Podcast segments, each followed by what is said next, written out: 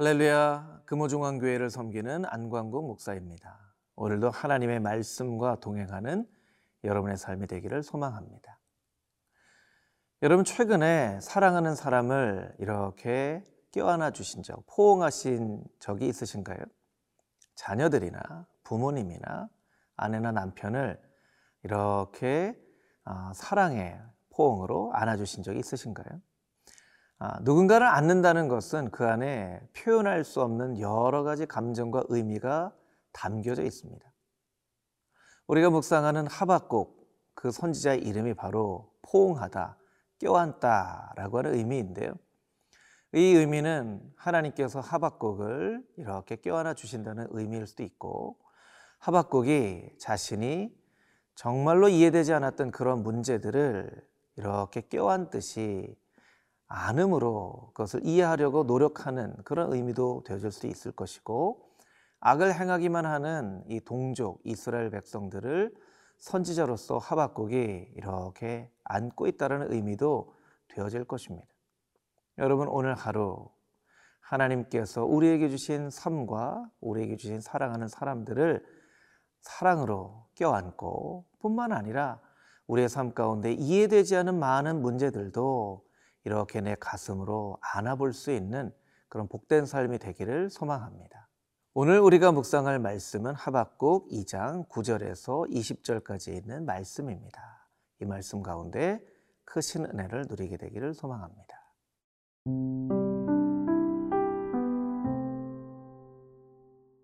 하박국 2장 9절에서 20절 말씀입니다. 재앙을 피하기 위하여 높은 데 깃들이려 하며 자기 집을 위하여 부당한 이익을 취하는 자에게 화 있을진저.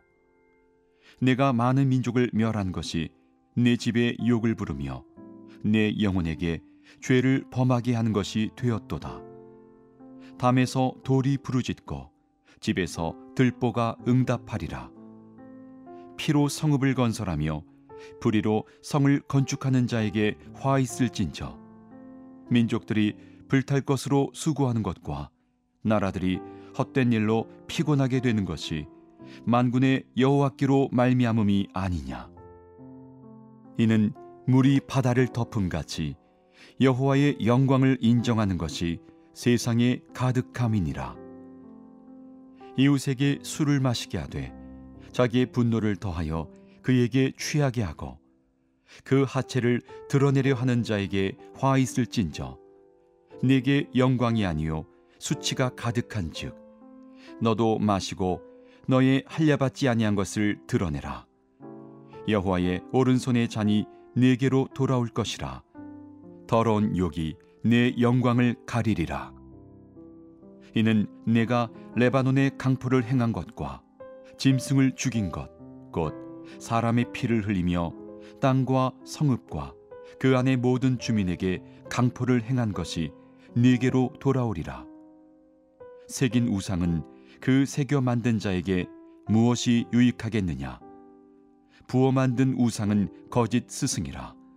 만든 자가 이 말하지 못하는 우상을 의지하니 무엇이 유익하겠느냐? 나무에게 깨라 하며 말하지 못하는 돌에게 일어나라 하는 자에게 화 있을진저 그것이 교훈을 베풀겠느냐 보라 이는 금과 은으로 입힌 것인즉 그 속에는 생기가 도무지 없느니라 오직 여호와는 그 성전에 계시니 온 땅은 그 앞에서 잠잠할지니라 하시니라 오늘의 말씀 묵상하기 전에 오늘 이 말씀을 좀 정확하게 이해하는 것이 필요할 것입니다. 아, 구절 말씀을 한번 읽어볼까요? 재앙을 피하기 위하여 높은 데 깃들려 깃들이려 하며 자기 집을 위하여 부당한 이익을 취하는 자에게 화 있을진저. 이게 무슨 의미일까요? 바벨론을 통해서 오게 될 그 재앙을 피하기 위하여서 높은 데 깃들이려 한다. 높은 성벽을 쌓거나 혹은 자신만의 어떤 피할 방법을 찾거나 아니면 주변에 있는 나라들에게 도움을 요청하여 그것을 피하려고만 하는 이스라엘 백성들, 이스라엘의 관리들, 여호야김 왕을 의미하는 것이죠. 그런데 그런 높은 성벽을 쌓는 과정 가운데 또 부당한 이득을 취득을 합니다. 그러니까 참 아, 하박국 선지자의 눈에 볼 때는 참 너무나 안타까운 일이죠. 그와 같은 높은 성벽을 쌓는 것도 참 부질없는 일인데 그 성벽을 쌓는다고 또 백성들에게 돈을 거두면서 부당한 이익을 취하는 정말 안타까운 모습이 구절 말씀 가운데 담겨져 있는 것입니다. 10절 말씀 볼까요? 내가 많은 민족을 멸할 것이 내 집에 욕을 부르며 내 영혼에게 죄를 범하게 하는 것이 되었도다. 왜 많은 민족을 멸할 것이 아, 내 집에 아, 모욕, 모욕이 됐다라고 이야기하고 있는 것일까요? 이것은 이렇게 해석을 하면 좋을 것입니다. 이스라엘 백성들이 바벨론의 재앙을 피하기 위해서 주변에 있는 많은 사람들에게 동맹을 맺고 혹은 도움을 요청하였기 때문에 그 피해가 이스라엘뿐만 아니라 이스라엘을 도와주려고 했던 나라에게까지 피해가 간다라고 하는 의미입니다. 그래서 11절, 12절 말씀처럼 담에서 돌이 부르짖고 집에서 들보가 응답하는 피로 성읍을 건설하며 불의로 성을 건축하는 자에게 화가 있을 것이다 라고 아, 이렇게 하박국 선지자는 이야기를 하고 있는 것입니다. 이 말씀을 통해서 우리가 깨달아 알수 있는 영적인 지혜는 무엇입니까? 우리의 삶 가운데 어떤 문제가 있을 때 우리는 먼저 그 문제와 싸우고 그 문제와 해결을 하려고 노력하기보다 이 문제가 하나님과의 관계 가운데 어떤 의미가 있는지를 살펴보고 하나님과 이 문제에 대해서 질문을 하고 하나님의 응답을 기다려야 한다는 것입니다.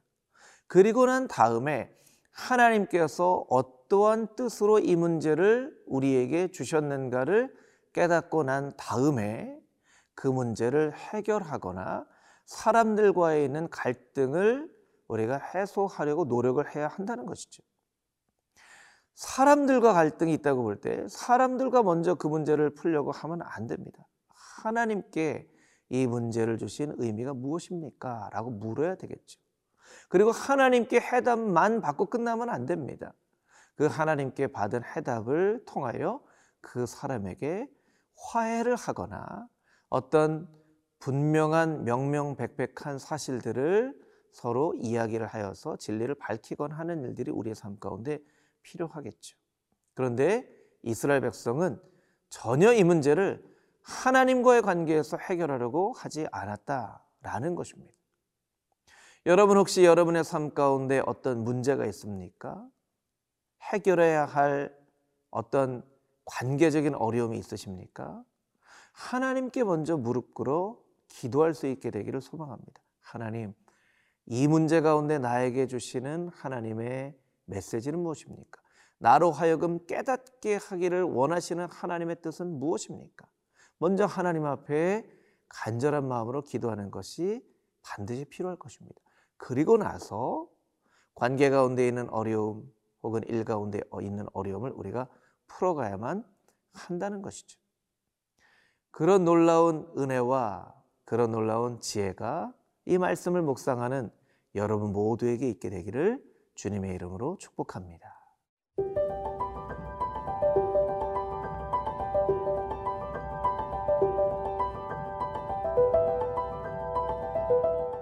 13절 이하에 있는 말씀을 함께 묵상해 보겠습니다. 13절 말씀 함께 읽어볼까요?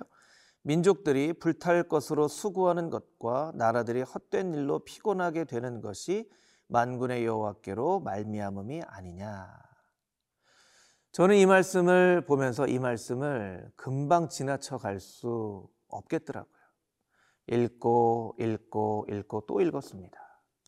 그리고 나 자신에게 질문해 보았습니다. 나는 이스라엘 백성들과 같이 불탈 것으로 인하여 수고하고 있지는 않은가? 헛된 일로 말미암아 피곤한 삶을 살아가고 있지는 않는가?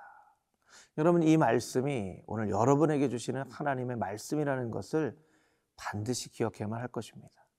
혹시 불탈 것으로 인하여 수고하고 있지는 않습니까? 헛된 것으로 인하여 피곤한 삶을 살고 있지는 않습니까? 하나님께서 우리에게 물으시는 것이죠. 그런데 이 모든 것이 하나님의 하나님의 섭리 가운데 일어나는 것이다라고 아, 하박국 선지자는 우리에게 고백하고 있는 것이죠. 불탈 것으로 수고하는 삶, 헛된 일로 피곤한 삶, 어떤 삶을 말하는 것일까요?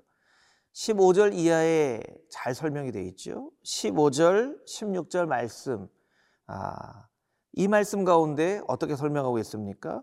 이웃에게 술을 마시게 하되 자기의 분노를 더하여 그에게 취하게 하고 그 하체를 드러내려 하는 자에게 화 있을진저. 이 말씀은 순간의 괴로움을 잊어버리기 위하여 쾌락을 선택하는 삶을 설명하고 있는 것입니다. 우리는 순간의 괴로움을 잊기 위하여 쾌락을 선택합니다. 잠시 잊어지는 것처럼 느낍니다. 그러나 더 많은 쾌락을 요구하게 되어서 결국 우리를 망가뜨리는 결과를 낳게 됩니다. 이것이 바로 헛된 일로 피곤하게 만드는 삶인 것이죠. 17절 말씀을 살펴볼까요? 이는 내가 레바논의 강포를 행한 것과 짐승을 죽인 것, 곧 사람의 피를 흘리며 땅과 성읍과 그 안에 모든 주민에게 강포를 행한 것이 내게로 돌아오리라. 레바논은 보통 레바논의 백향목이라고 이야기를 하죠. 레바논은 나무가 많은 곳입니다. 그러니까 레바논의 강포는 무엇인가 하면 레바논을 통하여 나무를 얻고 그 나무를 통하여 자신만의 성을 쌓는 것을 의미하는 것입니다. 자신만의 성을 쌓는 것, 그것 불타 살라질 것이라고 설명하고 있는 것이죠. 18절, 19절 말씀은 무엇을 이야기하고 있습니까? 새긴 우상은 그 새겨 만든 자에게 무엇이 유익하겠느냐? 부어 만든 우상은 거짓 스승이라 만든 자가 이 말하지 못하는 우상을 의지하니 무엇이 유익하겠느냐? 18절, 19절 말씀은 우상을 의지하는 삶을 말하는 것입니다. 이 말하지 못하는 우상을 의지하는 이것이 너희에게 무슨 유익이 있겠느냐? 이 세 가지로 순간의 고통을 잊어버리기 위하여 쾌락을 쫓는 삶, 나무를 통하여 자신의 성을 쌓는 삶, 우상을 통하여 뭔가 의지할 것을 찾는 삶, 이 모든 것이 바로 불탈 것으로 수고하는 삶, 헛된 일로 수고하는 삶이라고 아, 하박국 선지자는 우리에게 이야기를 하고 있습니다. 그런데 이 말씀의 마지막 20절 말씀 꼭 우리가 묵상해 봐야 되겠죠? 20절 말씀 함께 읽겠습니다. 오직 여호와는 그 성전에 계시니 온 땅은 그 앞에서 잠잠할지니라 하시니라. 이러한 불탈 것으로 수고하는 삶을 살지 말고 성전에 계신 여호와, 성전에 계신 여호와는 어떤 분을 의미하고 있는 것이죠? 우리 가까이에 계신 하나님을 설명하고 있는 것입니다. 가까이에 계신 그 여호와를 찾아라. 의지해라. 그것이 진정 불탈 것으로 인하여 수고하는 삶이 아닌 영원한 하나님을 의지하는 삶이다라고 설명하고 있는 것입니다.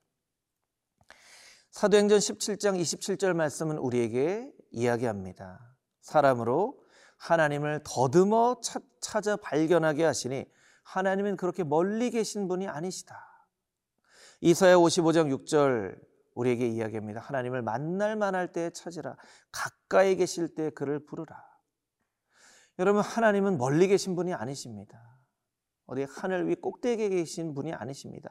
가까이에 계신 분이십니다.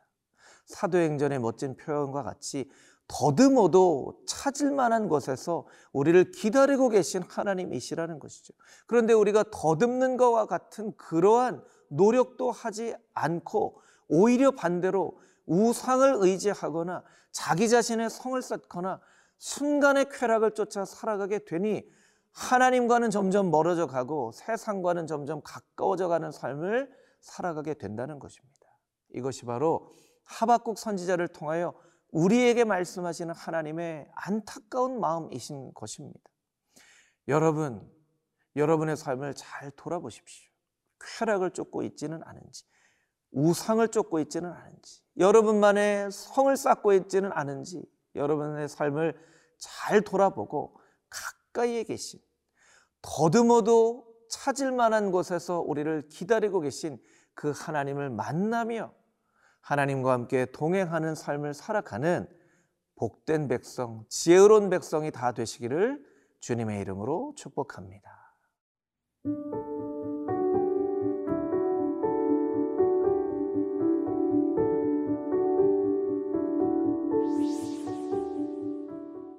거룩하신 아버지 하나님, 우리는 너무나 미련하게도 불탈 것으로 수고하는 삶을 살고 있습니다. 순간의 쾌락을 통하여 고통을 잊어버리려고 하고 있습니다. 하나님 대신 우상을 쫓고 있습니다. 주님 나의 모습을 돌아보게 하여 주시고 가까이에서 우리를 기다리고 계시는 하나님을 찾고 구하는 지혜로운 백성들이 다 되게 하여 주시옵소서. 살아계신 예수 그리스도의 거룩하신 이름으로 기도합니다. 아멘.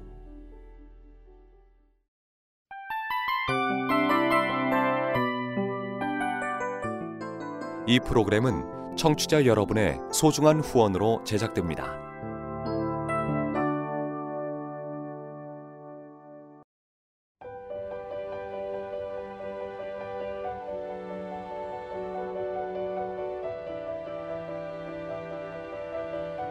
세상에는 수많은 교회들이 있지만 더 깊이 있는 말씀 강해를 찾기 위해 크기로만 교회를 선정하지 않습니다. 보다 좋은 영적 콘텐츠를 더 많이 나누기 위해 방송비를 받지 않습니다. 1년 365일 복음만 전하고 싶어서 우리는 광고를 하지 않습니다. 온누리의 복음을 땅끝까지 CGN TV와 함께 땅끝 선교사가 되주세요.